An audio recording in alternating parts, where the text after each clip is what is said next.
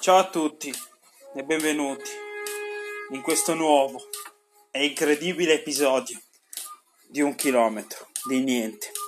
Oggi non sono in macchina e mi sono anche un po' ripreso da questi brutti giorni, terribili giorni di, di somma tristezza. Così mi sono seduto sulla cicletta. Questa cicletta era di mia nonna e mia nonna ha fatto la guerra e probabilmente è per questo che mi sono ripreso.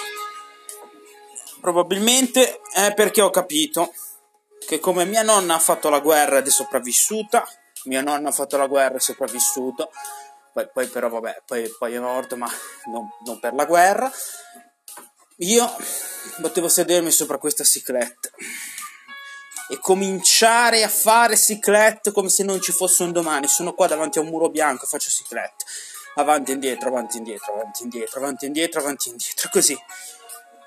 Mentre ho il fiatone, chiaramente, ho pensato, perché? Perché non, non concentrare un attimo i miei sforzi nel portare avanti una delle singole rubriche che ho in testa?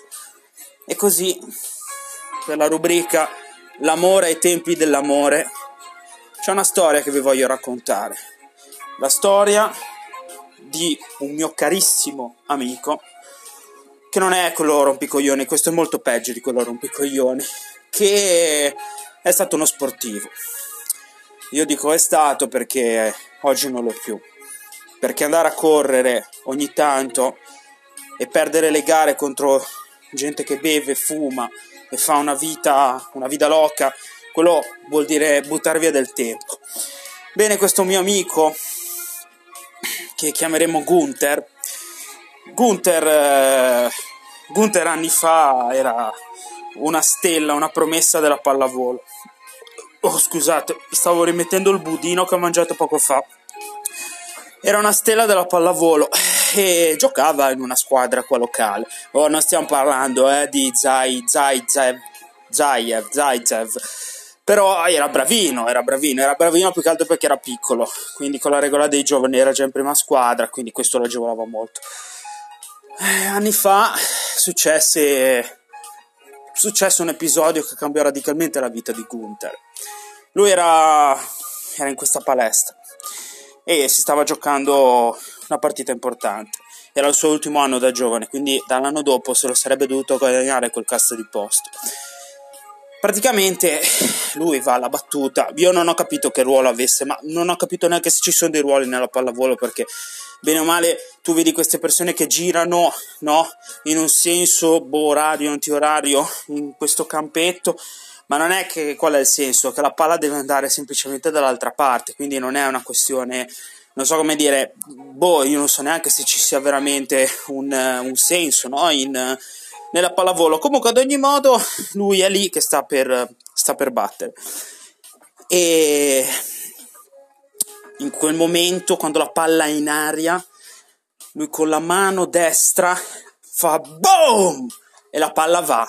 La palla va nell'aria, sta toccando la, la rete. A un certo punto, ricordiamoci, eh, quel punto avrebbe cambiato la vita di quel ragazzo. E ora scopriremo perché un fischio nel palazzetto.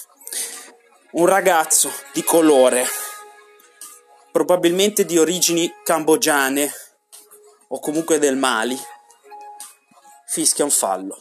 Sì, c'è stato un fallo, c'è stata una scorrettezza in campo. Qualcuno ha toccato la rete prima che la palla toccasse la rete. E all'epoca dei fatti questo era fallo. Successe che a un certo punto Gunther, spalancando le braccia, disse no perse la partita per colpa di quel singolo errore un singolo errore dettato dalla sbruffoneria di quel ragazzo del Mali o della Cambogia il cui sogno era sempre stato quello di diventare l'arbitro di pallavolo. Quel ragazzo, però, fece un errore enorme. Andò contro appunto questo mio amico e questo mio amico Guta non l'ha presa bene. Aspettò fuori dal palazzetto questo ragazzo del Mali. E ragazzo del male si, si cambiò, ora aveva capito, aveva capito di aver sbagliato qualcosa, perché quello non era, non era fallo, non c'era niente, non c'era nessuna discrepanza in, in quel comportamento nel toccare la rete prima che la palla arrivasse a toccare la rete, ma insomma che in poche parole ho aumentato la velocità e ora sto peggio e praticamente lui cosa succede? Che lo aspetta fuori dal palazzetto e gli dice ehi tu pezzo di merda e allora a un certo punto quello del male gli dice vuoi farti sotto? E ha cominciato, e, sì, ha cominciato, scusate, e comincia, comincia ad agitare i pugni al cielo a fare Watta! Wow, wow, watta, watta! Perché praticamente era convinto di essere un ottimo combattente. Questo ragazzo, il mio amico Gunther, si avvicina, gli tira un pugno in faccia secco e gli rompe il naso. Lo lascia lì per terra e scappa. Peccato che c'erano tutti i genitori dei suoi amichetti lì, lì fuori, eh, quindi insomma era abbastanza palese che fosse stato lui. Il ragazzo, il mio amico, è stato denunciato, è stato denunciato da questo ragazzo del Mali a cui all'inizio nessuno credeva. Questo ragazzo del Mali, il problema è che però non aveva i documenti in regola per stare in, eh, in Italia. Il mio amico Gunther lo è venuto a sapere dopo la denuncia nel processo eh, un processo che è durato tre anni e mezzo, ha praticamente fatto presente il fatto che chi ha fatto denuncia contro di lui avesse documenti irregolari e quindi praticamente è stato deportato, è stato portato via, nessuno ha mai più saputo niente di questo arbitro di colore. Questa storia cosa ci vuole raccontare?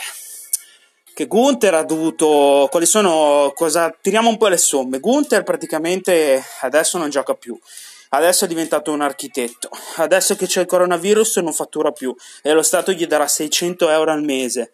E con 600 euro al mese, con tutti i vizi che ha, perché poi lui ha cominciato a bere, a fumare, andare a troie, non riuscirà più a mantenere nessuna delle sue attività collaterali e quindi probabilmente si ucciderà a breve.